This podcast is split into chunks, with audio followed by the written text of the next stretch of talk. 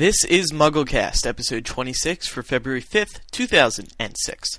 GoDaddy hosting plans are now more powerful than ever. Best of all, plans start at just $3.95 per month.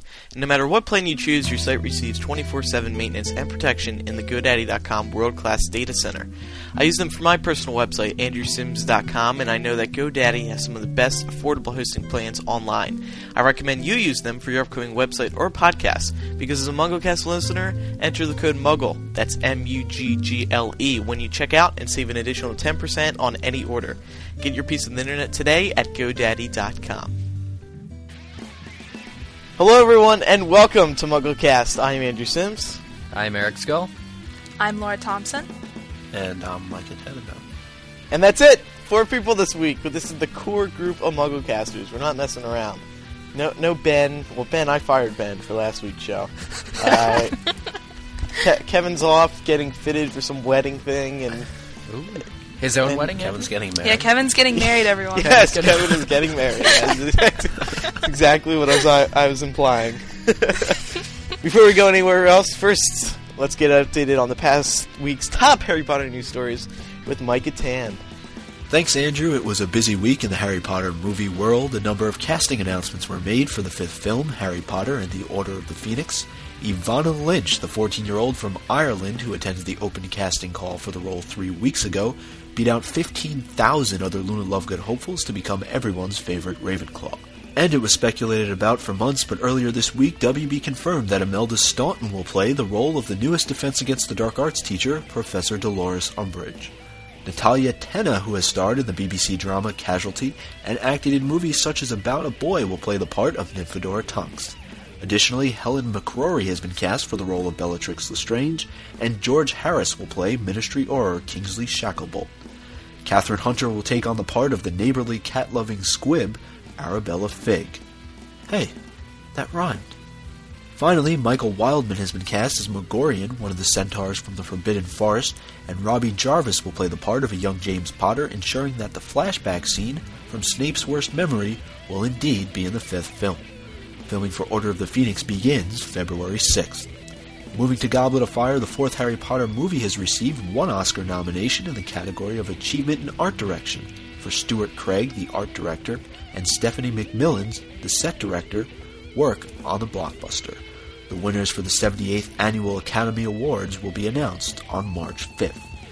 And as a celebration of children's literature, new and old, the Queen of England will host a party for her 80th birthday in Buckingham Palace Garden on June 25th. Children aged 4 to 14 can apply through CBBC's website for an invitation. There are 1,000 invitations available, allowing each child to take a friend and parent or guardian. J.K. Rowling will be one of many famous children's authors attending. The Harry Potter author has also released a list of the top 10 books she thinks all children should read. You can check that list out, which includes titles such as To Kill a Mockingbird and Catcher in the Rye, over on MuggleNet.com. That's all the news for this February 5th, 2006 edition of MuggleCast. Back to the show. All right, thank you, Micah. No problem. Micah, how's how's the uh, MuggleCast News Center doing anyway? It's good. It's good. It actually, uh. Jeez. Wah, Just keep that in. No, just keep that in. Seriously, we'll just we'll just be like, miserable failure right it's good. Uh, as If- Micah if realizes, you were go- it's If just no, Alright, if I gotta think of something. Let's. no, this is live to tape. If if you were gonna say something like, "Well, we're gonna dust it," I was gonna be like, "Okay, you used that joke three years ago." Um, yeah. But anyway, let's start off with a few announcements. Then we'll get into discussion of news. We got tons of stuff for you this week. First of all, come on, it's a new month, and of course, as all of you know, it's time to vote for us again at Podcast Alley. It's the one time a month that we ask. Uh, we appreciate it. Why do we ask ask you to vote for us? We we've never been number one. We've always been losers.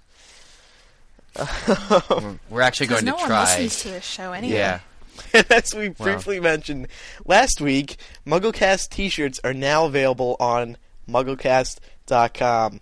You listen to us every week, but now here is your chance to wear us. These shirts we we have two different styles: Mike Bolt and quote unquote squares, which is looking a lot like the Apple design. It's really cool. Uh, we all got our t-shirts. We all love them, right? Oh yeah. Yep. I'm, I'm actually wearing- wearing wearing mine mine. right now. Yeah, I wore mine here. all around uh, my town last weekend. Nice. Did you? Yes, I Were did. Were you spotted? No, I wasn't spotted, but I did have a couple of people ask me what it was. She was um, squared, Andrew. By buying these shirts, uh, you do support the show, which we appreciate greatly because we need a little extra cash to upgrade some of our equipment. As you heard last week, we, I, I suffered a bit. Uh, we had we even had some problems just before we started recording this. Um, so we thank you for your support, and thanks to Sam and Nate at samandnate.com who helped us design these shirts and get them made up for you guys. So check them out, MuggleCast.com, and then you click on Store. You know, we're always thinking about the show. We're always considering what to add next, and we have a new idea for editorial segment where we're not sure of the name, we're not sure what exactly we would go into every week, but we want to cover a specific editorial on the MuggleNet editorial section of the website. So if you have any editorial ideas that really stand out to you, send them in to mugglecast at staff.mugglenet.com and then put in the subject line editorial segment with your favorite ones. Uh, we're gonna think we're thinking of interviewing the people who wrote them, go in depth with them, ask them about their theories. Provide Because direct links to, I would say, to the actual Yeah. editorial. yeah, to make it easier for us because those articles are really, really excellent. They're just well written. They cover. They're just they're just great. So we want to use the ones that you guys like the best. So please send them in. Thanks for that. Now, Laura, Yes, uh, thank you, Andrew. Uh, for the past few months, Elisa of MuggleNet Fanfiction and myself have been working to start a charity with the intention of raising awareness and funds for the humanitarian crisis in Sudan. The situation over there is, frankly, it's sickening. Basically, there's genocide in Sudan, millions of refugees are being killed and starved, and the lack of awareness is making it harder to fix the problem. After the Holocaust, we said never again, and it's absolutely necessary that we uphold that promise. Uh, if you'd like to help us out with that, you can visit operationsudan.org. I'll be posting that link over at the fan forums and um, see what we can do about putting it in the show notes. yeah, All right. absolutely. Awesome. It, it you guys have created an excellent website along with the help of Mm-hmm. Thank lo and you. behold MuggleNet Greg. Mm-hmm. And, yeah, um, Real the MuggleNet layout Greg. for Not, us. not the John Noe MuggleNet Greg, the real The MuggleNet. real real MuggleNet Greg. MuggleNet Yeah. Greg. Yeah, Greg was And- so good about it. He really has been instrumental in just making the site look great. So And you guys have put a lot of thought into this website, Yes, and it's been- it. it's been a long time in the making. Very good, thank you, Laura. And um, last but not least, with the announcements, uh, as we said a little bit earlier, we do we, we do want to apologize for last week's show. Really? My computer had ran into a few problems. Um, it, it just said to me last week, "Sorry, dude, I'm not helping you out." Um, and then we were rushing to get it out because we always try to get it out Sunday night so you can have it for Monday morning. You know, get it before the week begins. Uh, so we do apologize, and of course, our number one consideration is always making sure that you guys get the show on time and with great quality. And last week we failed, so Andrew, I think you should say it without laughing. Um, I think it was more than quality issue as well. I think it's becoming to be content. And a lot of the complaints I read over in the fan forums were that it was less content and more inside jokes between us and John Noe and you know podcast Yeah. and things like that. Um, so content. I, saw- I mean, when you, yeah, when you when you say that you know the content's bad and we're sorry because our equipment sucks, it, it's also our our fault, and I, I'd like to apologize. No, And oh, no, I know should. it's our fault. because I mean we just we just went off topic way too many times. Right. We did, and um, I saw a lot of people um, upset about Emerson's Power Hour. and Uh, well, listen, guys. let me let me give you a little secret. um, Ben is a little lenient on what goes in and what doesn't. yeah, I so- noticed. I noticed. Uh, but no, really, we are dedicated to getting it out in the best that it can be because in the end, it is all about you guys. We're just the idiots that sit here and talk to each other about Harry Potter. Uh, so we do apologize, and from now on, they will be top notch quality. We promise. Always and forever. Oh God, toujours pur. Yeah. That's on my class ring. Did you know that? No, no, I actually I didn't. I was completely unaware. Thanks for getting us off topic. You're after we welcome. Let's go. No, let, let's go back to Peter Pettigrew. This week's topic. no, no. Well, first, before we get to Peter Pettigrew, um, there was so much news that happened over the past week. Order of the Phoenix casting, mainly. Yeah. And then the Black Family Tree, the little car that J.K. Rowling is donating to Book Aid International for charity.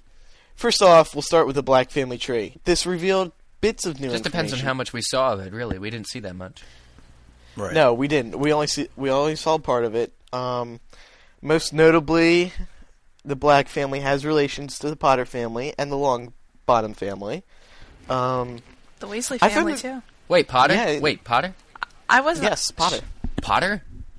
Yes, Yes. Potter. I just stared at that for like half an hour and I didn't get the Potter. Where was Ar- that? uh, Arcturus is also in there, who has been rumored to be the RAB. That now that Arct- Arcturus that we see on the family tree, he's deceased, but a relative. That would make sense. That would make perfect sense. Right, for his middle name. Right. A couple. What I found interesting was on this little portion of it, we see two, what Jo I assume made out to be little black holes with missing names. Yeah, where Um, Mrs. Black blasted them off the family tree. I, f- I forgot about that. Yeah, I remember in the book that would be that would be Sirius, and then I think Andromeda, Tonks's mom. Ah, I'm sorry. Yeah, it, they sounded to me like cigarette burns. That's what I kind of. That's what they sort of look like, doesn't it? Yeah. So that's that. Should we be hoping to see this this entire thing uh, before it goes on sale? It's the question. Um, I I think you'll get it after. I, I I don't think we'll see it all before it goes on sale. Um, Well, I say that because they're having a open house huh. with all the items that will be up for auction. Now, you pay ten pounds, I think it is. You can walk in, take a picture of that. Theoretically, But can you? if nobody catches you, Uh, I I don't know. well, I don't. I, I think it's a matter of. but someone them- could jot it down. doing it's it- completely. doing it. Tell them that you're an official photographer for yeah, MuggleCast. uh huh. No, they they Yeah. pay thousands of dollars for there. Um, well, somehow I'll get my hands on it. I mean, I got the Dumbledore's toast. I got the Ford Anglia. So Yeah. Yeah, It's get- a no, matter get- of time before it- I. yeah, you have contacts. What what's like- sad is that you're not joking. That's the sad I part. know. I did spend a lot of money on that toast. Yeah, how do you think we're all getting to Vegas in July? Yep. Yeah, it's Mike Catan. And his, But but seriously, um, if someone took a picture of this, of course we would love. Yeah, no, no pun intended. Um, if someone took a picture of this and sent it to MuggleNet or even one of the other sites, um, this could seriously decrease the the value of it because the hype won't be as big. You know what I'm saying? You just have a copy mean- of it saved to your desktop, you know? yeah. Who cares? Well, I mean, it is the original thing. This this is handwritten, correct? I think so. yeah. And her signature's right there. Yeah. So I Yeah, mean, I that's think- definitely something that a diehard fan would love to have, but at the same time, I think the knowledge is equally as important to the fans. So Yeah. if they already have a, you know, a JPEG of it, then I- I don't highly think anyone's going to be too fussed for it. I don't think they need to show the entire thing to sell it. In fact, it's best if they didn't. Uh, the real question is the people who buy it, will they want to spend all that money on it and then share it with the world, or would they want it to themselves? Whoever buys I would think, I would probably. Ooh, jeez. I don't know. What would you guys? Would you keep it don't for know. yourselves? Or? I'd I wait don't know, until book because- seven and then give it out. If I spent all that money on it and it's like then everyone else can have it for free, I don't know. It Yeah. just, it's kind of, I don't know. That's a good point. I mean, but then again, you have the original copy that yeah, Jo that's actually true. drew out, You know which what? is priceless. I mean, Yeah. except for at this auction. Yeah, but then later on you'll find like a hundred thousand hand drawn, you know, uh, family trees on eBay, signed by JKR. Right. So so it is interesting. We look forward to seeing that being sold. The the little book of 70 something words, can't remember off the top of my head. Do you guys 70 72 words? Mm, don't remember. It was it was in the 70s, I believe. 70 words. That never made it online. So I would think that they would tell whoever won it, look, no, just don't don't post it online. So I don't think they can do that uh, because it's the person's property. Then I guess we'll find out.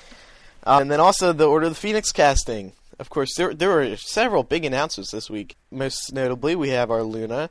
Imelda Staunton was confirmed, which we've talked about her in a previous show, but I'd just like to say I think she is perfect for the role. She looks great.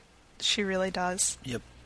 Especially if you look at her picture over on uh, what is it, Internet Movie Database. yeah, IMDb. That shot Yeah. of her looks exactly like. Yeah, IMDb is IMDb is my a great site, but um, she just looks perfect for the part. I can't wait to see her in costume, and I just can't wait to see her acting. And then the newbie, well, the young newbie, 14-year-old Evanna Lynch from Ireland, who actually attended the open casting call, just like a billion other people, and actually made it in.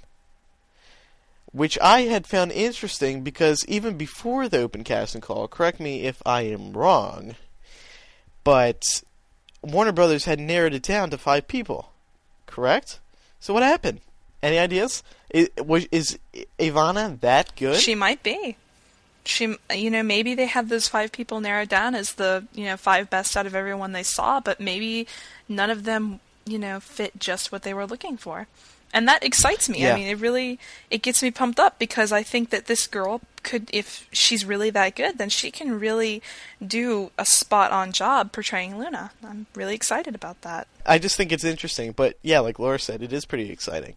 Um, and then, of course, she's had a background with the Brush of Fame. Um, she was in the hospital for I don't think it was mentioned. I mean, put it this way: if you can already Google her, she's she's good fame material. She'll handle it well. Yeah, well, by fame I meant that she had just um, she had gotten book five signed. She looks like a good Luna. Yes, Yeah, I think she looks pretty good. she matches the uh, physical features. Yes, we're going for Yep. it. And then, of course, there were several other people who were cast.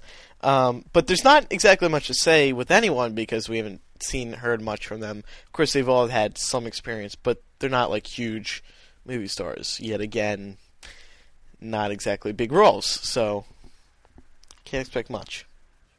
But you can, in a way. Explain, you can Eric. still expect. Elaborate. There's a, there's an old adage, and it's kind of actually annoying even to me.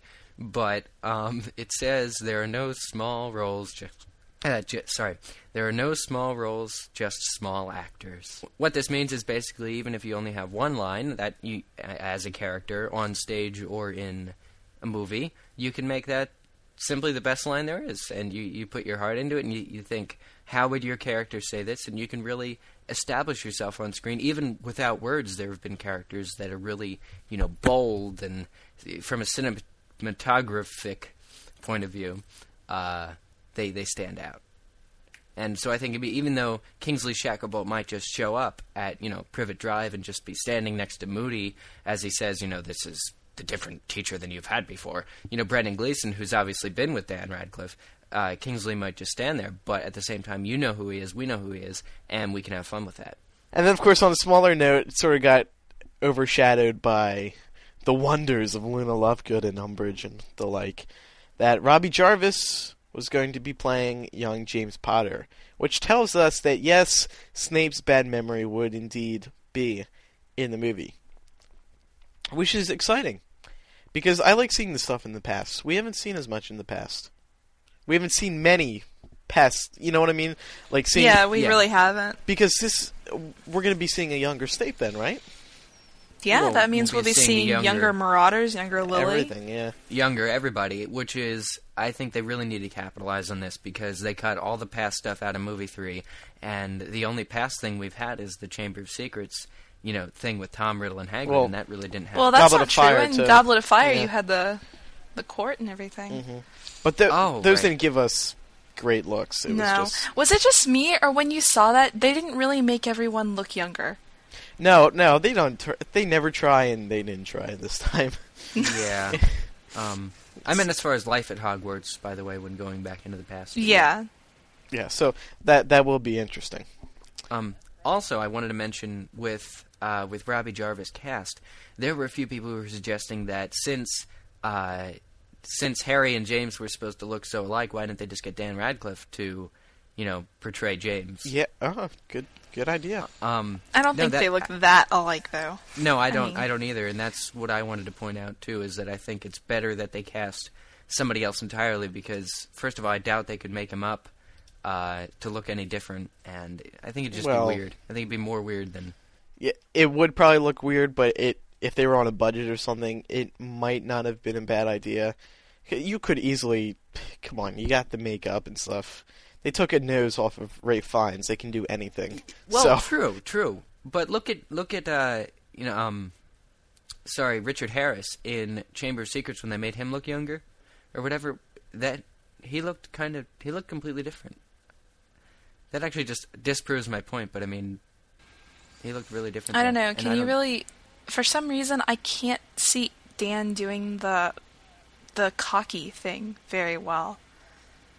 I don't know. I'm not insulting his acting skills, but I think he does a really good job portraying the role he's in. And I, I- don't know. Maybe yeah. it's just because I've seen him in four movies, being you know so noble that I can't actually see him picking on someone. Yeah, I, I also think uh, Harry, or, or sorry, Dan's Harry, um, portrays more the Lily side of Harry than the James side of Harry. Yes, yes, I think it I does. I think in the movies, and I think that would probably create some a, a problem if he were to do James. Now moving on to our main discussion of the week, as promised, Peter Pettigrew. What co- what what what movie? Patapuru- Patapuru. Remus Lupin. Ding ding ding ding ding ding ding. Yay! Wait, what? You cut out. I'm sorry. What? Uh, you lost. That's the point. let's uh, let's just inform everyone of some few basic facts. He is a unregistered animagus who can turn into a rat. He is short, balding, and plump. Peter sacrificed his right hand to renew Voldemort's body, and he bears a silver hand in replacement from his master, which of course is Lord Voldemort. Um, nothing is official, but he was considered at least half blood since he was accepted as a Death Eater, and all that information is provided to us by no, not not the HP lexicon, but MuggleNet's very own encyclopedia. I, you know, we've been checking. We actually We- used our own encyclopedia. Yeah. Wow. I, I was checking the lexicon this week, and then I realized, wait a second, we have all this on our website. so, ah, that's funny. So we have a variety of questions to cover. Number one, most importantly, what drew him to Lord Voldemort? Lord Voldemort's power, I think, because we know that Pettigrew is um, he he'll definitely side up with the biggest bully on the playground. And at the time, it seemed like Voldemort definitely had the upper hand. And then, you know, of course, his downfall to Harry, you know, he went and hid for 12 years. But do you think Pettigrew went right after Voldemort, or do you think Voldemort kind of sought out Pettigrew? I I think know we Pettigrew talked- went for Voldemort. Yeah, Pettigrew had to go for Voldemort. Yeah. That's the whole point of making Pettigrew a secret keeper was that Voldemort wouldn't seek him out. So I think Voldemort, uh, or the majority of it, would have had to been Pettigrew going to Voldemort and saying, "I have this big secret for you." And even though Pettigrew blames Voldemort and says he has ways of persuasion, Voldemort wouldn't have just gone out, you know, on the street, picked a few people, you know, who were on the good side and said, "I'm going to make you my servants," because he he would have picked all the purebloods and stuff. So yeah, But he was a close friend of James. Why wouldn't Voldemort want to? well, that's what made him so good. Seek out and convince those people surrounding the Potters to tr- sort of turn against them. Well, no, he would, but at the same time, would he just go out again? You know, any he was their most pitiful friend. Would he just say, "Let's get all the"? I think he would try and convert uh, Sirius or Remus first, if if he was going by if he was just looking for friends at the Potters. They said that um, that Pettigrew had been passing information to Voldemort a year before they died, so he probably went to Voldemort ages before he became Secret Keeper, and Voldemort, you know, probably said, "You need to become Secret Keeper. You need to do something to convince them that you should do it," and it worked. Well, it was yeah, it was suggested as a joke actually, according to Sirius. A joke. Yeah, uh, he said that he suggested Peter Peter as a joke almost. Oh, really? Oh, I don't Yeah, remember that. Okay. Because who would who would sug- who would possibly suspect? But yeah, as Micah said, they were close. Uh, Pettigrew was close friends with James, but I just is that an excuse for why Pettigrew went to Voldemort? No, Not- not- none of it's an excuse for what he no, did. I just no, there's no But excuse for what just he did. why? What made him? I mean, because he grew up in a life he was surrounded by the he was he was with James and Sirius. He spent a lot of time with them in Hogwarts, correct? Mhm. So I just don't understand why. Why, Peter? because he wants to sidle up to anyone who has power. But at the same time, I don't know. I, I think they they definitely characterized him in Prisoner of Azkaban. They said, you know, they they actually said it to his face. They called him the person who you know would would shackle up to anybody who had power and and you know leech off them. But at the same time, there had to have been a point where Peter was then saying, you know, my side no longer has the power. except I don't know when that would have been. But you know, for him to go to Voldemort, I mean, if if you're going to be with anybody who's anybody from the good side, you should be with the Potters, and that's who he was. So even though, so Peter actually was on the best of the good side, he just still chose to go over to the bad. But even though he was a part of that group, do you guys think that he was picked on a little bit? Like he wasn't sure he was. the star of the group. Oh yeah, So- of course. So maybe that was part of it too. Maybe part of it was, well, look how powerful I can be by going over to Lord Voldemort's side, and look what It's I can entirely be able to do. It's entirely possible. I, I think that's And it's it's just as immature as Snape taking things out on Harry for what his father did, you know. I've always found it extremely immature that you have people who will take things that you did when you were 14, 15 years old and hold them against you when you're an adult. Well- it's like everyone makes mistakes. At the same time, uh, James never seemed to be one to apologize. At least, you know, his cockiness may have subsided, but I don't think Pettigrew ever got an apology or anything that he was due because nobody, including you know Sirius and Remus, felt that he was due one. No, And uh, probably not. so I think it's- Pe- Pettigrew's turning is a is a slap in the face and is a hey, you know, you don't appreciate me. Maybe Voldemort will more, um, which we know is not true, but I think that's probably what it was. I'm sure that there was some of that in there, definitely. Along with the fact that he probably felt that as someone, you know, working so close with the Potters and Dumbledore, he was at high risk to be killed. And he probably figured if I give this information to Voldemort, then I'm on their side, and they won't hurt me, which is I like that. very untrue. He valued his own life, which was good, and not the life of the uh, Marauders as a whole. Now, why did Dumbledore let him become Secret Keeper? I mean, in a way, you think, okay, well, it's because he's always hanging around him, but around James. But is could that be the full reason why? Um, is it is it in my memory that uh, maybe um, is it just in my head that maybe Dumbledore thought that it might have been Pettigrew who was sneaking information to the Potters, be- and he still let them make him secret keeper anyway? I don't think that he had anyone specific in mind. I know Dumbledore offered to be the Potter's secret keeper. Yeah, I know that too. But see, what happened was I um, think they knew that one of their friends was betraying them. Yeah, and so I think even though Dumbledore has been characterized as always, you know, valuing choice and all this other stuff, even though he kind of sat by while they made Peter the secret keeper, I think he prob- probably should have objected um, to it. What could he do though? Because I mean, the Potters Well, were adults. He couldn't same- tell them what to do. I really honestly don't know why it wasn't Dumbledore anyway, because that would have been the Because if it wasn't Dumbledore, then the Potters wouldn't have been murdered, and there would be no Harry Potter. there would be that's, no Harry that's, Potter that's a good thing. No, that's a good thing. not not not for the Eric, content wise, but it's no. There'd be no, good there'd thing, be no MuggleNet, and there How- would be no, there would be is no it, MuggleCast. how's it good, Eric? because James and Lily would be, be alive, and there still would be a Harry, just not the Harry we know. So and there'd be no story. yeah, but Dumbledore should have been the secret keeper if, if the Potters wanted to survive. That's all I'm saying. yeah, of course. Well, okay, so we understand each other. Yeah, Wasn't there it's- talk about Sirius being it too? But they Yeah. thought that was too obvious. They wanted to use Sirius originally, Yeah, but I think it was actually Sirius who suggested Pettigrew. Yeah, it was Because he, Which- he basically said in Prisoner of Azkaban, I as good as killed them. yeah, because he joked, which is what I said. Mm-hmm. He joked about mm-hmm. choosing Peter, and then lo and behold, you know, Peter was the upper hand or had the upper hand. Why wasn't he in Slytherin? Slytherin because of because of the way he is so self-protective. I think it's proof that not all bad wizards are in Slytherin, because of course, in Sorcerer's Stone, it's either Hagrid or Ron. I can't remember. No, it's who both. told Harry it's that. it's both, which is yeah, because But I think that that's more of a stereotype type thing. I mean, obviously, you have a lot of dark wizards that come from Slytherin. Um, but I really don't think that you necessarily have to be in Slytherin to be a bad wizard. Yeah, and what he did, he did display bravery, even if Yeah. it wasn't bravery in the good sense. which is by- yeah. And I wouldn't call him a dark wizard anyway. No. well, Mike is entirely correct, and also, if you think about it, even the Hufflepuffs are characterized as being bad people. You know, when they seclude themselves from Harry uh, with the Justin Finch Fletchley thing in Chamber of Secrets, Mm-hmm. Yeah, they were being has- loyal. They were being snooty and and you know. Royal pains in the butts to Harry, and you know they weren't being nice people, nice, accepting, generous people, which shows that there aren't any in any house, or there aren't. You know, It's just several is. factors. I mean, uh, Yeah. being bad is a personality thing. And of course, that's one of the factors I think that goes into your sorting.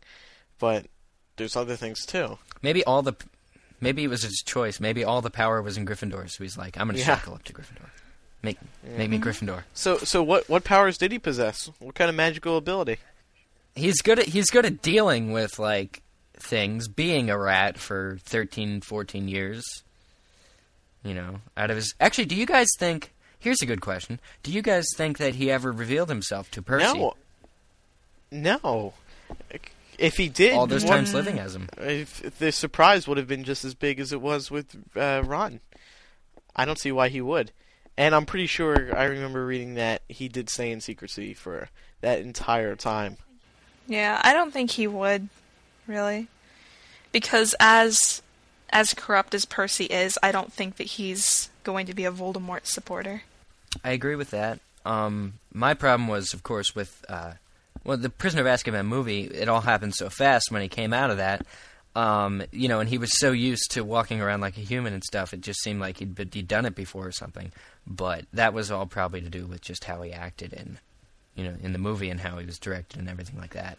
Because he was, a lot of people complained too when talking about um, P- uh, Timothy Spall as Peter. They said he did it too mousy, you know, too, you know, not human enough, uh, and it, it was almost silly watching this like overgrown rat type thing. But I just felt that. it well, was, in the book, that's how that- it described him, though. That he, And I, yeah, that and even as I, a human, he seemed rat-like. he was rather done well in, in Goblet of Fire. I felt so. It just showed. It was just a matter of what we saw in the movie. Uh, I Um, I would agree. So now, if if Peter didn't ever reveal himself to Percy and everything like that, where was where was um where was Peter in Book Five? Because he wasn't mentioned like at all, and even in Book Six, he was only mentioned in the very beginning. Do you remember that in? Mhm. in with Snape and Spinner's End, but he wasn't mentioned at all the rest of the book. He wasn't even at the end of book five. He wasn't even in the big battle with all the Death Eaters. I think in an interview, I can't remember specifically which one, but someone asked where he was during book five, and she said, "You will find out eventually." and we didn't find So, out really. in he might have been- Half-Blood which Yeah. helps Well, us there's still so one more little. book. Well, I mean, we did. Not No, I there's di- still we one didn't more find book. out in I Half think Blood Prince, but my thoughts on that is if Mhm. they don't show up in a book, then they're not doing anything that is super important. um, No, I think it's a red either herring. that, either that, or they're doing something very important that we're not supposed to know about. I just Yeah. don't understand why you would avoid mentioning him. It just like is Jo that is that Jo's writing style where if you don't mention someone, it's assumed that Well, not Well, necessarily. no, it's but there is such thing as if- a red herring, Yeah, and and you know the absence of signs is a sign. I think she wanted to draw our attention away from a lot of things in book five, and in book six as well. Just by not mentioning the Department of Mysteries, really, I think she's trying to draw Which I our attention away from that, so she can set up, you know, Yeah.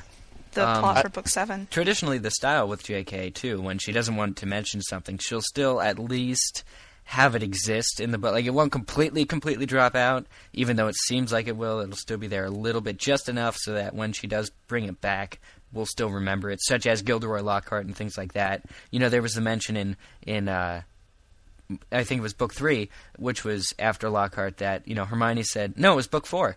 Um, when Hermione was going on about how she doesn't like people for how they look, and then Ron joked Lockhart, you know, he made that cough, Lockhart, cough, you know, ha, Lockhart. Um, and that was just her way. Obviously, we saw Lockhart in book five, which was really weird because Yeah. I just completely didn't think of that. But he's there, and he's ever present in the background. And something that that reminds me of is in, I want to say it was book five, when Hermione was asking Fred and George where they were getting all this money for their joke shop. One of the twins said, Ask us no questions and we'll tell you no lies. And I think that that is her attitude towards it. I agree. Um, the only the only difference is between lies and what she actually changes her mind about. Well, I don't think Uh, she's not, I, I don't think she's going to lie, but I think it was definitely um, a present theme. Yeah, but the question is, will she actually ever? Are any of the major book secrets? Do you think she actually changed her mind about? Um, that that might actually change and might actually maybe contradict a possible. See, we have to understand there are so many things that um, she has to finish up with book seven. Are c- could it be possible that maybe once she gives us this this answer, this final answer, that they actually contradict one or maybe even more things that she's actually said in the past. It's possible. I mean, when you're writing something as epic as this, Oh, of course. Which there are going to be I mean, she's inconsistencies. Been writing for 15 years, hasn't she? I mean, yeah. And she said on her website uh, just a couple weeks ago that she was trying to avoid, you know, getting screwed up with the plot. But it's just going to happen, especially with a book so in depth, in depth like this, and it's already turned up so far, and it's uh, parts of it have been fixed in some revisions of the books. But it, you know, I think it's impossible.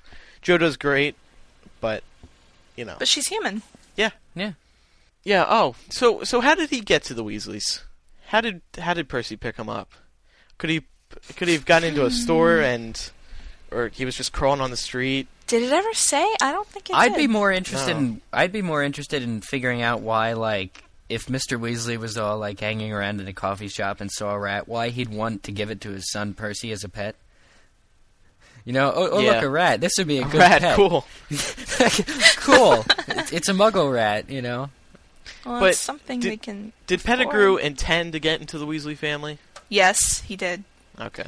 Um, I think we can give him that. in Prisoner of Azkaban. Where he says Pretty he's sure it was- shackled up to make sure that he knew. The yeah, news. they were like Sirius was like, yeah, made sure that you you know got into a wizarding household where you could hear the news, hear if your old master had come back, and all this other stuff. So I think it's not. I'm not sure that he was looking for the Weasleys specifically, but he was definitely looking for a wizarding family. I mean, it, it's completely possible he could have been aiming to get into the Weasleys, and they are pretty gullible. So, especially Mr. Weasley, you know, with his what you think he picked up the rat and started talking to it, No, Andrew? Was he no, like, I'm I'm saying his. "Are you an evil wizard?" I'm saying his fascination with Muggle, Muggle anything. Gee, he's just fascinated Yeah. with anything. The guy's like, you know, so Well, he's very curious, Yes, and I think yes. that if he found just a normal garden rat, he would that would be something he would like to have. and since they're poor, they can't exactly afford it. So Percy gets it. It you know it makes Okay, sense. uh, I guess the next thing is why didn't he attack Harry prior to uh, book three? But I think that's also already been been answered in the book too. Yeah. um, where he needed the assurance that if he was going to act, that he needed to, or maybe that was was that about Lucius Malfoy? No, that was about Pettigrew. He would need somewhere to go, and we and he doesn't want to do anything unless it directly benefits him. Right. You know, Um, it was just an added bonus. Okay. he wouldn't want to do it under Dumbledore's nose. yeah. So wait, unless guys. Voldemort was back. Now, Pettigrew really is the character in the books next to Snape, um, who gets no love. And and would you guys agree with that? Because I mean, here he is, and he's this, and he, he is a bad person. I, I will I will agree with that. That's been argued. Um, he is a bad person. He's chosen all bad things, but he's really had to take the crap from the Marauders all his life. And here he goes, and he sides up with Voldemort and causes the whole series to spin out of control, but at the same time, he still gets no love. And when we did see him, the very little we did in Book 6, he was being abused by Snape, who was also abused by the Marauders. Um, you know, he's getting abused and he's getting, you know, he's this little servant slave thing, make me tea or else type kid. He's not getting any kind of affection from either side. Yeah. Um, I wouldn't give him any affection. Besides the fact that he's, you know, only a mother could love him. What do you guys Besides the fact that he betrayed his best friends to their death, why doesn't anybody love him? Why doesn't anybody? No, really, nobody did before. He was this short little fat kid, and and McGonagall never treated him properly. And Well, we don't know for sure that we don't we don't know for sure that no one loved him. I mean, he definitely got a lot of tough treatment, but I don't think it's an excuse at all because with No, me I'm and my friends, an we make we make fun of each other all the time. I agree. and it's just it's like There's I'm not going to go and betray them. there's a point when too much is too much, though, and they can respect that. I mean, it's just no. I I'm Well, not yeah, giving. but they I'm were not- young people and they weren't thinking and Well, they right, weren't no, no, expecting him to. exactly do and what I- he did. And believe me, I'm not saying this is this is completely different from the Barty Crouch Jr. thing. I'm not saying that I wasn't going to bring it up. No, this is this is not saying that that Wormtail deserves. Lo- everybody deserves love, but at the same time, I'm not. I'm not justifying his actions. I'm just saying that, um, you know, he really took a lot of crap, and it's really unfortunate that he still has to take crap with Voldemort. And he's never he's never really going to be the good side. The bad side isn't any better than the good side. It's in fact it's worse. Well, are you saying that Pettigrew should have gotten more love, or Wormtail should be getting more love? I would assume it would be. I don't know. It's interesting. Just the fact that you classify them as like two different people. Pettigrew was. I, I, I see the character of Peter Pettigrew as being somebody who was, you know, always not as as skilled as as he was able to let on, and and he was satisfied with at least you know just living the life of the greats. Um, but there was a point where I think he had to become his own person and kind of take his own, you know, take his own path. And that was when he decided that the rap he'd been getting, maybe he could do without it if he he he saw himself as becoming valuable once once he started getting information from the Potters, and this wasn't just about their secret keeper. This was obviously a year before, but I think there was a point where he started seeing that he was a valuable person, but not to not to the good side anymore. That he was starting to become valuable to somebody else, and maybe he wanted to try to see. Um, maybe he did want to try. Maybe he just wanted to, to give it a, a little little dab into the uh, dark side and see if he could actually be possibly more appreciated or more happy with himself on the bad side, which I actually think he is. Probably more happy. I just see him as sort of a pathetic person, really. Like Well, he he'll get him he'll get himself pulled in way too far. You know, he'll he'll get in over his head and he won't even really have realized what he's done. Um I think possibly if he knew if he could look into the future and see what all was going to happen to him in the future, he probably wouldn't do what he did, but not because of, you know, out of, you know, love for the Potters, I agree. out of, you know, I agree entirely. love for That's- himself. Yeah. For himself, I think looking back, he would probably change it, not for the Potters. I agree with that. Here's another question: Who is more trusted by Lord Voldemort, Snape or Pettigrew? And I'll start Snape! with- Okay, great. Thanks, Eric. Uh, I just like to voice my opinion here that yeah, well, at this point, I think it's Snape too. Pettigrew's too weak. Snape's got the trust and the power. Yeah, E- I even- think so too. Even Pettigrew's after got the trust, and that's it. But I think that it's possible that Voldemort would use his followers to spy on one another. I think that um, To test having- loyalty. Yeah, I think that having Pettigrew and Snape in the same house was sort of a double win for him to keep them, you know, in line, keep a them check. But spying see, on that's each the other. thing. I mean, Yeah. Wormtail has shown his loyalty throughout the series to Voldemort, whereas Snape has been the one who's always been in question. So why would we all of a sudden naturally assume that it's Snape that's watching over Wormtail as opposed to the other way around? And I like that. well, That's a I brilliant. think it's both ways. It was just personally. the way Micah just worded that. It fit exactly Mm-hmm. what I wanted to ask, and that was that was brilliant. That was brilliant, Micah, because I don't know. It makes it, it, it's a complete opposite. It makes sense. We'd be we should be suspecting Snape would be you know the one who's being spied on, because Mm-hmm. Pettigrew has clearly said you know Pettigrew. It's not a question if he's good or bad because he is bad, and the problem is he can't be trusted by Voldemort because Voldemort chooses to um, chooses to value the morals of it. For you know, Voldemort's not a more moral person, but yet he realizes that Pettigrew only does what he wants out of fear instead of wanting to, and and I guess and he that looks. Pettigrew would leave at the drop of a hat if the opportunity came up and it would uh it would benefit him and keep him safe. I guess he sees that, but fear is a lot more powerful than choice. I think, or I think Voldemort would at least try and think that way, but he's not. Mm-hmm. Oh, he's I mean, he's afraid to leave and probably even more afraid since he's, you know, allegedly being watched over by Snape.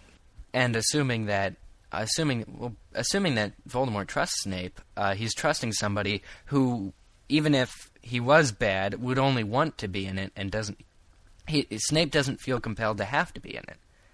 You know, mm-hmm. even if even even if Snape were a bad guy, it's still a choice he makes, and I think that's interesting to observe that Snape is actually choosing to be on the bad side, whereas Peter is choosing, but also he fears for his life, and it's more. Pa- I think Peter is more likely to stay on the bad side than Snape, and yet Voldemort Snape's trusts Snape more. Yeah, and I don't even know if weak is the right word because somebody mentioned this before to describe Wormtail. I don't necessarily think he's weak when you consider all the things that he's done throughout the series. He's Who I mean, said that? That wasn't me, was it? I didn't. I don't remember. well, because I, I don't didn't say weak. I just said he wasn't as powerful. I think when you compare him to the likes of some of the Death Eaters, he is weak. But he's definitely he's a good rat. That's what he is. I mean, he's good at sneaking around and He really is. He's sort of like gathering Peeves, information. Only more worthwhile. Just sort of like the attitude. I don't know. He's sort of annoying, but I find Peeves to be funny. I find oh, Peeves Peeves is funny, but he's annoying. He annoys Harry. Yeah, you know, all his strange words and ickle Yeah, and yes, yes. I wish they had Paddy Peeves wee lad, Potter, water, lee lad, grass. So, what what is the silver hand meant for, if anyone? I I see it as like Voldemort's reward to eh, to Pettigrew. Like, mm-hmm. check out this silver hand. Ooh, he's he's a rat. Exactly. He's fascinated by shiny things. like sewer pipes, right? Yeah. And, yeah, and, and and cheese. In all seriousness, I think the hand probably has some magical ability. It's topic. It's topic. Should Voldemort? You know what exactly is silver? Now think of this. Okay, you just brought me back. I'm not going to give you a, your regular hand back. I'm, I'm going to give you a silver hand back. I didn't even think Voldemort thought about it. I didn't even think it was a second thought. Like, gee, you were actually a decent, you know, friend to me. I'm going to give you a silver hand. What's the I- advantage though? It's probably got some kind of magical ability. It I has really to. I guess so. more powerful spells if you have your wand in that hands. Well, Jo said that people naturally assumed that since it was uh, silver and silver bullets kill werewolves, that there was going to be some kind of connection there. But she sort of struck down the whole Lupin thing when she updated Yeah, her but it- site Yeah. recently. Why does nobody accept the idea that it could be the bad werewolf, that other guy? Greyback. Screw- That I think it's possible. Whenever I mention I that, everybody goes silent, and I'm like, you know, that could be. He could just kill Greyback. That could be his debt to Harry. I mean, paying off his whole debt, his life debt and stuff. I don't know. I don't know if he will kill anyone purposely, but I think Yeah. that it's a definite Well, I- possibility. I, wanted to say also when when Voldemort gave him silver hand, inadvertently cause the death of. Yeah. it's it's not like Voldemort was planning ahead to have to kill a werewolf, and so he said, "Hmm, you know, I'm gonna you you you saved me, resurrected me. I'm gonna give you a silver hand so that you can fight off a werewolf one day." You know, I don't think he said that. I think it was an offhand type thing. No pun intended. I I can also see it as just a way to, you know, excite Pettigrew over nothing. You know, he's like a child. He's easily, what, what's the? Uh, he's, what's the word? The, easily easily contented. No, I was gonna say gullible. He's, Oh. you know, ooh, silver hand, and the kid's off to play with it in a in a non in a non weird way. no, no, we weren't thinking in a weird way. It was just a cute thing to say. No, also I think it's um, a way of making sure that he remains loyal by thinking, hey, if I keep doing this kind of stuff, he'll keep giving me more stuff. You know. I agree. Two silver hands instead of It's, it's silver. Yeah, yeah, He'll, exactly. he'll, soon he'll have a silver foot. So, well, we've sort of talked about this in different questions, but how will he repay his debt to Harry? We just suggested, oh, mm, the, the Silver Hand can do it with Greyback. Um, Any other theories? I just it's saving him from Voldemort in Book Seven. I yeah. I want to talk to. I want to talk about the unlinking of of Voldemort's inner circle, um, and just how Pettigrew's going to fit into that, and possibly repay his debt. In the meantime, um, I think we characterized Pettigrew before as being the kind of person, and I think this was mostly due to Laura, uh, the kind of person who would stumble into helping f- fulfill Harry's, you know, his debt to Harry, rather just say, "Okay, I have to go help Harry now." Um, I don't know that he'll necessarily say, "Okay, I, the good side is where I truly should be" before he helps Harry. You know, I don't know that that'll happen. I could see Harry forcing him. Seriously. I, I could seriously see if, if they somehow took him prisoner, I could see Harry, like, pointing his wand at him and saying, You will do this for me, or I will Yeah. kill you. But But he bullied him around in Pris- Prisoner of Azkaban. I uh, well, Yeah. yeah, but the, Shack the stuff. thing is also Harry wouldn't have to do that too, which is the question: is what is the debt?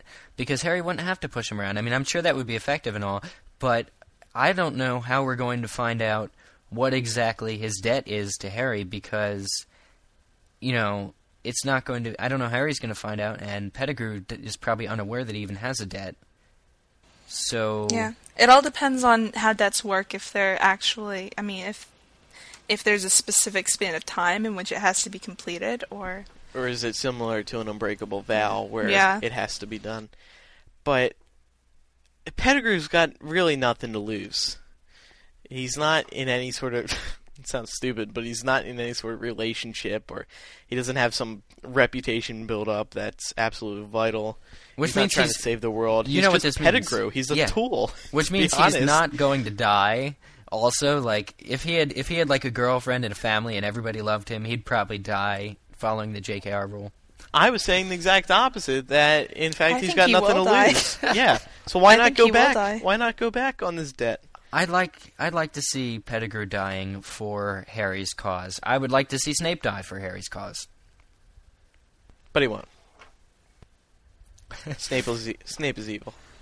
But I would like to see yeah both. Um, but Pettigrew filling his debt. Um, it's just a question of I don't know. He might find the courage to. I don't know that he'll stand up to Voldemort, but he did stand up to Sirius and and and Remus in the Shrieking Shack. There was a point where he did. Did he not say something that was something to the effect of, uh, you know, he gets no respect, or something? And then it was I don't. I mean, he said a lot. He said a lot of crazy things. He said a lot of crazy things, and especially like the whole, you know, I made a better rat, and then Sirius told him that's nothing to brag about. But at the same time, I think it's just the future and how Pettigrew repays his debt. I think just depends on what he'll see as good and evil when the time comes, and and I don't think he's necessarily a good person. So.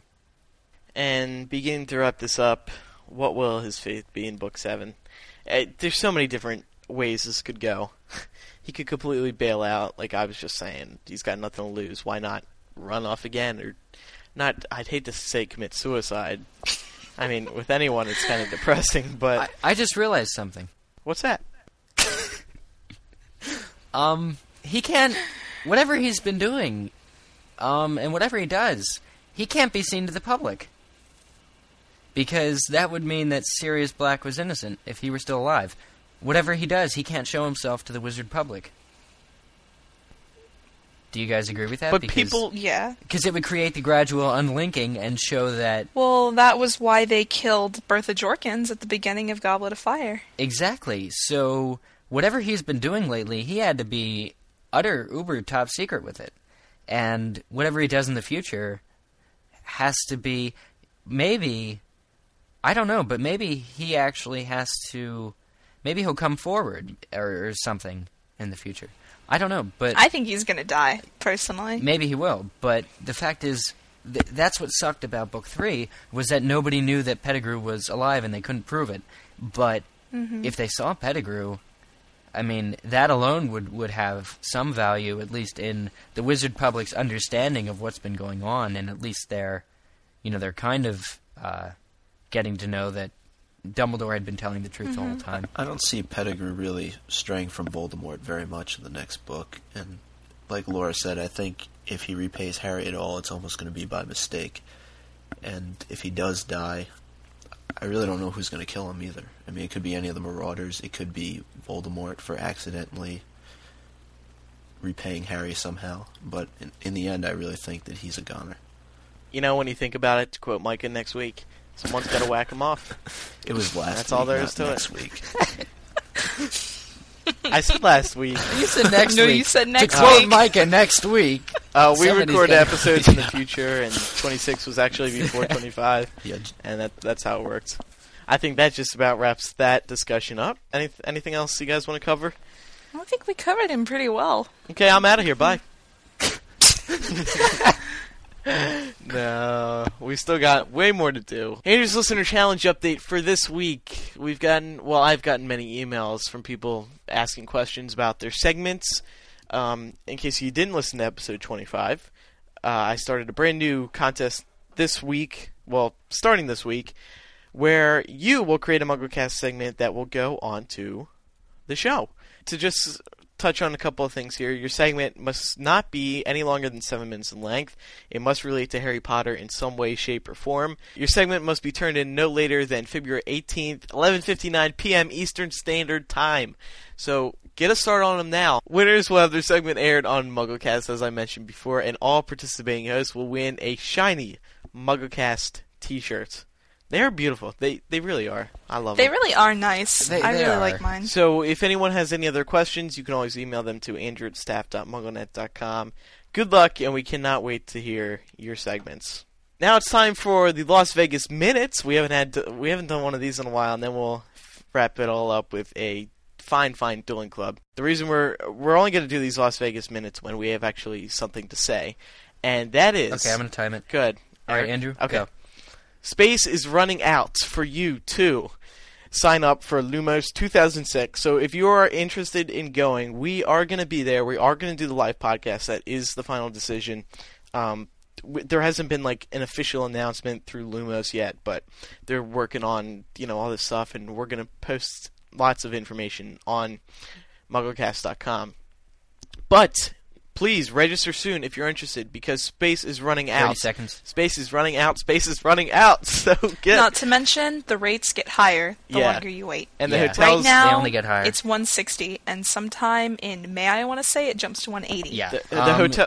quick- The, the hotels are running out too, and we really, if you think you can come, then come. Then because this, the place is beautiful where we are all staying at, and where the convention is being Okay. held. Okay. A huge Uh, group I'm of going will Bye. be here. Okay. Time. It's it's one minute. Oh, oh, and Wait, you do are going, Eric? Time this. Yeah. Yeah. Yeah. I'm going. Oh, I, I wasn't I'm aware going. of My that. whole. F- oh yeah, my mom and mom and sister Oh, and, and That's me. are nice. I get I get to meet the Sculls. And, and just real quick, um, Yeah. it's funny because Eric and I just realized that we're both about 45 minutes away from Philly, so we're we're gonna try to like meet up and record a couple of these shows together. Because I know he tends to rant a lot, so Yeah. this way I can actually punch him when he starts to go off too much.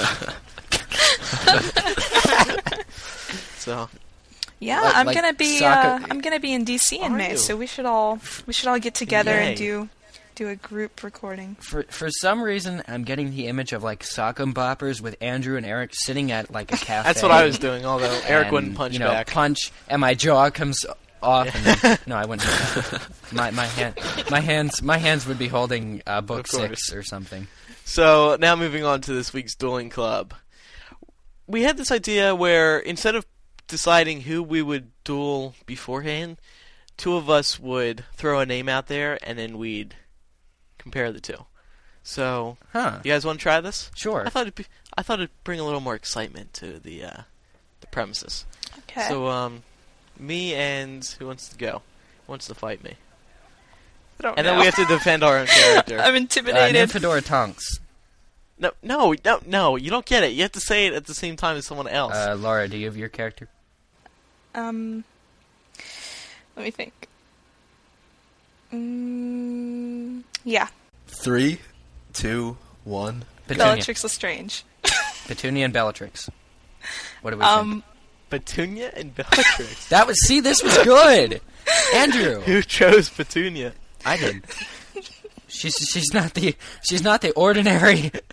She's she's not the ordinary uh, auntie, but at the same time, I, I think anybody battling Bellatrix, you know, Bellatrix probably has the upper hand just because Yeah. she's so more evil and more. You yeah, I was but about to say. I think Bellatrix would pretty much uh, PWN Petunia. Micah, it's me and you now. Let me let me gather my thoughts here for a moment. I know. I'll, Okay, gathered. you ready? You got one, Micah? Yeah, I'm ready. Okay, guys. Okay. All right, Andrew, Micah, Yes. play safe, play fair. Okay, three, two, Okay. One, shoot. Luna Dobby. Lovegood. Luna Lovegood and Dobby.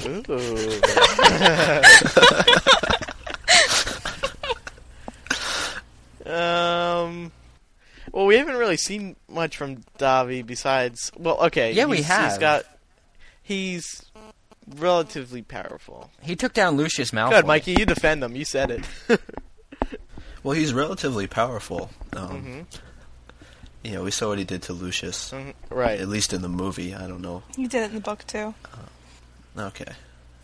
And uh, He made him lose his hair tie. he just he just seemed once he was sort of set free we've seen more things from him throughout the books and uh, we talked about this i think in another episode we're not really sure exactly what type of powers uh, that house elves possess, but based upon how he's just able to shoot his hand out and send Lucius flying down the hallway, I think he would be able to handle Luna pretty well. Actually, I would have to agree with that because, What happened to defending your character? well, because I didn't see. This is the thing: you don't know who you're going to put him up against. He wasn't ready for the Dobster. Yeah, Yeah. I wasn't. I was Oh, defeated. That's fun. That's I- fun. we should do that again. I don't know. Yeah. Um. Wait, but I got to I got to defend Luna now. I got to stick up for her a little bit. So Her father is an editor, and he can slander Dobby all he wants to. So nobody, nobody would know. Even, even, even if this, the truth was that Dobby, PWN, Luna, you know, nobody would know about it. Everybody read the Quibbler, and then it would be like, oh, Luna just whooped that elves, Patinsky. I think Luna just seems too unsure about herself to really be able to fight. But she could hear the voices and see the Thestrals. Yes, because that's because she's weird, but th- that doesn't suggest that she's a powerful wizard. weird is good. Oh. weird is good. I'm not saying it's bad. I'm just saying it doesn't mean that. Um, you kind of broke out there for Oh. a second. I didn't see. I didn't say she was mean. I'm just saying that she was. She's not. That doesn't mean she's a powerful wizard. no, it doesn't. Why'd I pick her? But we can assume. I don't know. I can kind of assume that she Andrew's is like, no, why did I pick Luna? No, no, no. Seriously, because we know that her mom used to do tests with all these really powerful spells. So her mom must not have, you know, been too shabby at magic. Actually, yeah. And who knows what that, you know. I think I think Luna's very powerful. I think we'll see more from Luna. We have not seen Luna as a bad person, Uh, as a bad uh, as a bad why wizard. would why would Just I don't know. There could have been an occurrence. Oh, So it's completely possible that in book seven she ends up, you know, making comeback. N- Now, what think she- happens if it's Luna and Dobby versus Petunia and Bellatrix? Uh, that's that's too complex. I can't. um no, I I think uh I think it's two on one.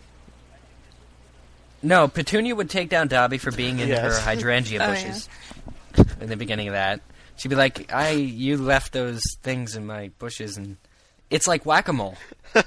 Okay, it's can like we stop using that word, Petunia. please? She just r- That word Yeah, is officially banned from her yard. MuggleCast. what, Whack. what word? Whack. Banned from MuggleCast. But it's like whack-a-mole. I, I'm gonna do that. I'm gonna go on Macromedia Fireworks or whatever. I'm gonna play with it, and I'm gonna come up with a game that is like whack-a-mole with Petunia with a broom, and she's Oh, running my around the back, and like Aunt Marge is floating in the background. right. and- Well, thank you, Eric. So, a- anything like else you guys want to discuss this week? It was a busy news week. It definitely was. Micah, you, you were busy in your news center this Uh, week. I, I really was. I'm gonna have to read all of those names too that we couldn't pronounce before. Oh yeah. Good luck with that. Thanks. well, guys, I think that does just about do it for episode 26 of MuggleCast. I'm. One more thing. Oh, what's that, Micah? I just, I wasn't the only one who came up with those questions. There, uh, Kim Parker. Oh my God, you're kidding!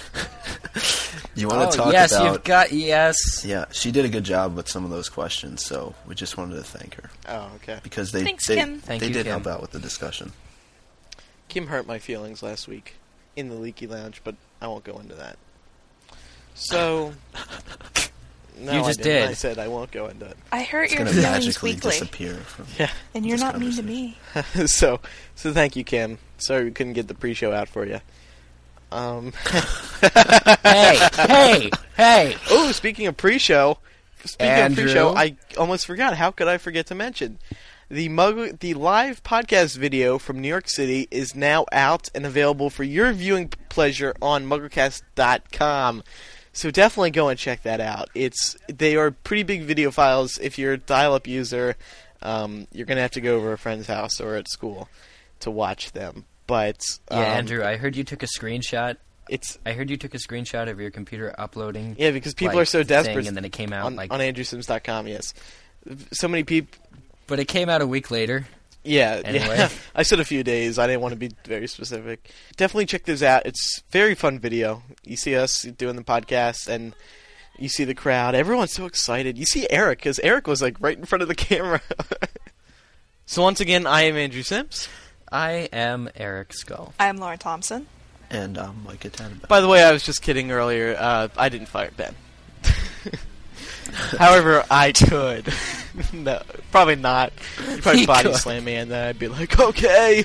Ben hired you. Um, ben did hire me for MuggleNet. That that's true, but I hired him for MuggleCast. So he'll be back next week. Hopefully, Kevin will be back, and Kieran will be back. Uh, Kieran's in London London this week. He's doing something Londonish. That is unspeakable.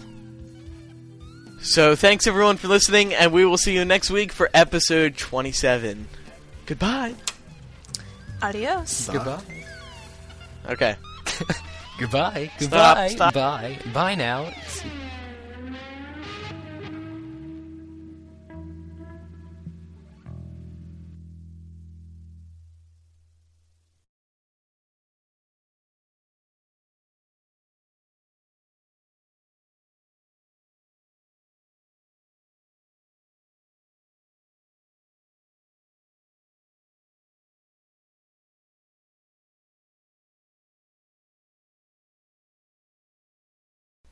Listen as Laura, Eric, and Micah try to figure out how to host the show without me.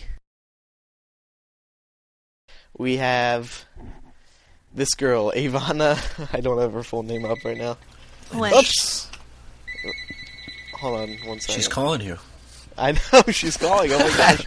hold on, hold on a second. Get her on Here, you show. guys can talk. ab- No, actually, yeah, you guys can talk about her. Um, Good. What'd you guys think of her? I Don't laugh at me. I'm trying to start a conversation here. I, I, no, they the uh, they had her on uh, when we linked to her on MuggleNet. We did that that other article we found about that was supposedly about her, you know, in Harry Potter. Yeah. Do you remember that? And then, Mm-hmm. so I thought that was pretty cool. Like, she's clearly a Harry Potter fan, which is good Mm-hmm. because there are some girls who would show up for the audition and not know a single thing about it, and you know, really rip all the diehard fans slash actresses off. Yeah, and I mean, we know that there are actors in the movie who haven't read the books, so I'm like good old Michael Gambon. Thank and you, Tom Micah. Felton and about half the other people in Well, it. But you know what? They've all read it now, and that's well, except maybe Michael Gambon. But then that's that's you wow, know this is really just. no. This is going no. great, guys. the second This Andrew leaves. No Top-notch Um, content right here. Okay, guys. So guys. So what about uh what about the James? you know, this is all going at the end, right? yeah, don't say anything, Don't- Guys. You know, I try to I try to get conversation starters going, and you two just sit there. Well, there's No, a guy- lot of new people here. Yeah, guys. We what lost our leader. What do you think about James? I know. the James cast. Fearless leader, we can't do it. Am anything I even without here him. He's anymore? busy on the phone with Evanna. I'm not even here anymore, am I? Well, do you what do you guys think of the way she looks? Like, do you think is she does she look the way you imagine Luna to look, or no? Maybe, kinda.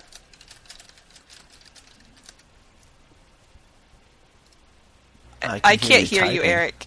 Yeah, I can hear you typing, Well, but because like- I brought up like a hundred thousand points and nobody heard me. We hear you. I Eric. didn't hear it at all. Yeah, Go I didn't hear anything. I Andrew, I I'm think when you muted me, I think that totally. I didn't mute anyone. Oh, well, I muted my mic. yeah, I think that might have muted me. I hit the little red button on my Well, microphone. I'm sorry, but your little red button is like controls me and my computer. Andrew, I think we just Okay. took care of the bloopers for the and that, Did those, you? that Okay. those last three minutes. okay. yeah, Um. So what do you guys talk about? nothing. Oh. I'm Okay. like sitting here trying to start this, and they both just sit there, and I'm like, what the hell? You sitting ducks, you losers. Okay. Here, well, should we start that again, and then Eric can Yes, bring up just his do it three again. points? Yeah. Okay. Uh, how did I intro Luna? I forget now.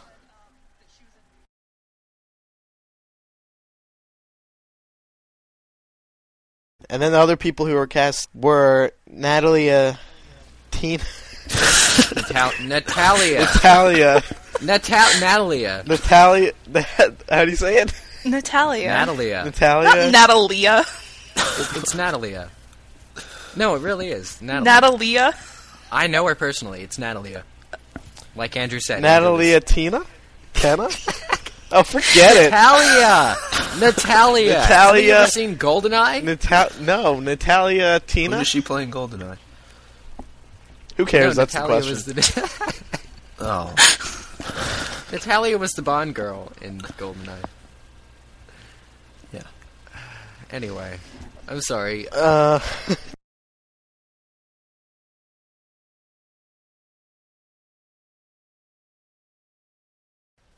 That wasn't an attack on Ben, by the way. It felt it felt bad, but I, I have no problem with Ben editing the show. I can't believe I lost this. As I had mentioned earlier, I think the problem with last week's show was content. Actually, what we did talk about or what we didn't talk about, rather than the quality of the show. So forgive me, Ben, because he's going to listen and be like, "Oh, that hurt, Eric." He's not gonna. He, I'm not putting this part in. Just tell him over aim. Seriously, Who's editing this week? me. Yeah. Thank God. You guys, I'm like, I'm like, I'm sorry, Ben, and you're not like, thank God.